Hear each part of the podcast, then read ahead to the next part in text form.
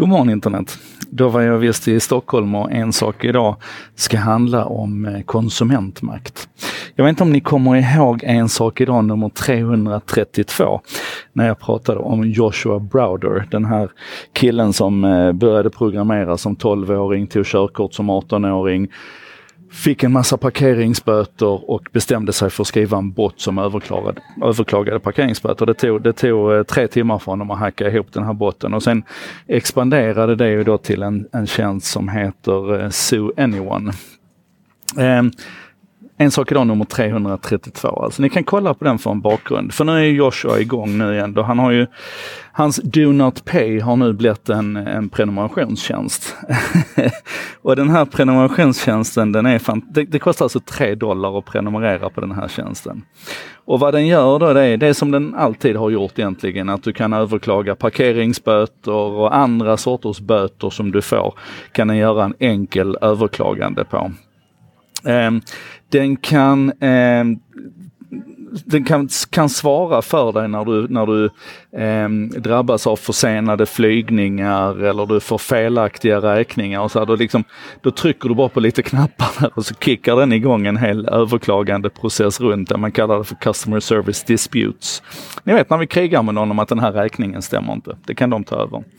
Eh, den kan, det, det, finns någonting som heter Hidden Money Discovery där den alltså går in och letar efter återbetalningar av, av bankavgifter, identifierar prenumerationer som du har glömt bort att du hade, eh, håller koll på alla sådana här tjänster som kan ge dig en, en, en, eh, en, en födelsedagspresent den dagen du fyller år. Det kan vara att du får 100 extra flight miles som du bara klickar på en knapp. Ja men ni vet sådana här saker som finns där ute.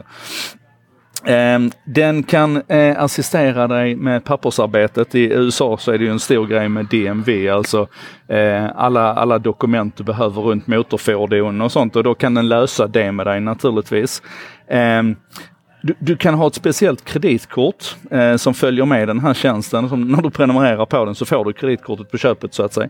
Som eh, automatiskt eh, cancellerar prenumerationer där du har en fri månad. Ni vet, mm, svenska medier till exempel, de är ju experter på det här att det kostar ingenting första tre månaderna och sen blir du automatiskt en prenumerant och ska betala då jättemycket pengar varje månad. Och använder du det här kreditkortet för att betala en sån, så ser den automatiskt till att du liksom signar off innan du tvingas börja betala. Men det fräckaste nu det är som de kallar för skip waiting on hold. Och då är det alltså helt enkelt en funktion att när du ringer till, till en kundtjänst och du hamnar i en eh, telefonkö, då, eh, ringer, då, då, lägger du på bara och så ringer du via den här appen istället via den här tjänsten, Do Not Pay-tjänsten. Och då är det den som håller samtalet vid liv så att säga. Och när det då äntligen svarar någon i andra änden, då får de vänta medan tjänsten ringer upp dig och säger att nu, nu är de igång här liksom, nu, nu kan du börja prata. Så du behöver inte sitta i telefonkö, man flyttar liksom hela ansvaret. Dessutom så kan du vid de här samtalen som vi vet kan vara ganska frustrerande, då kan du alltså eh, eh, ange att du vill att det här samtalet ska spelas in.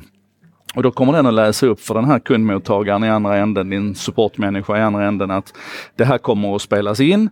Eh, vilket ju naturligtvis redan från början betyder att de skärper sig lite grann. Men om de inte gör det så är det bara en knapptryckning bort och lägga ut den här inspelningen i sociala medier och få till lite så här skön social shaming, ni vet liksom.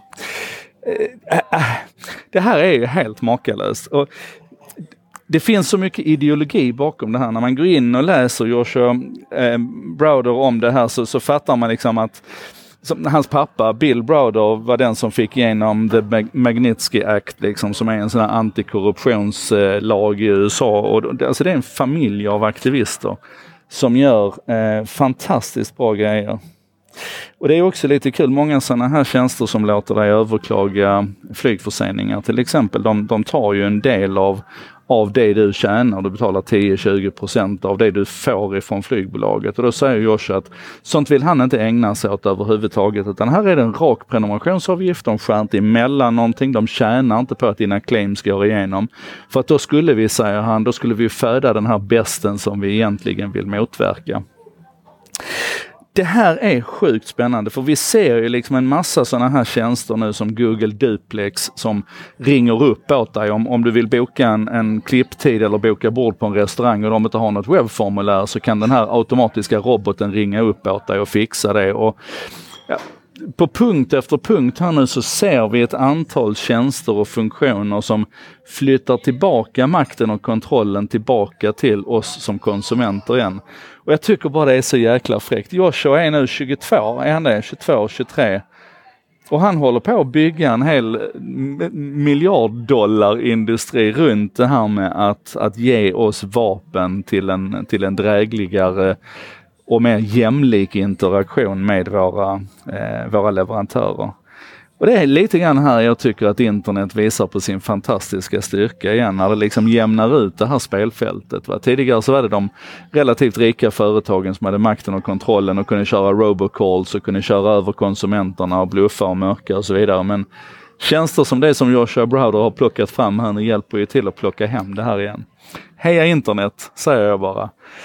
Det här var en sak idag med mig och Mjordenberg. Det kommer en ny imorgon, för som ni märker, nu är vi igång igen. Det rullar och det är så roligt. Tack för alla era kommentarer. Fortsätt ös på!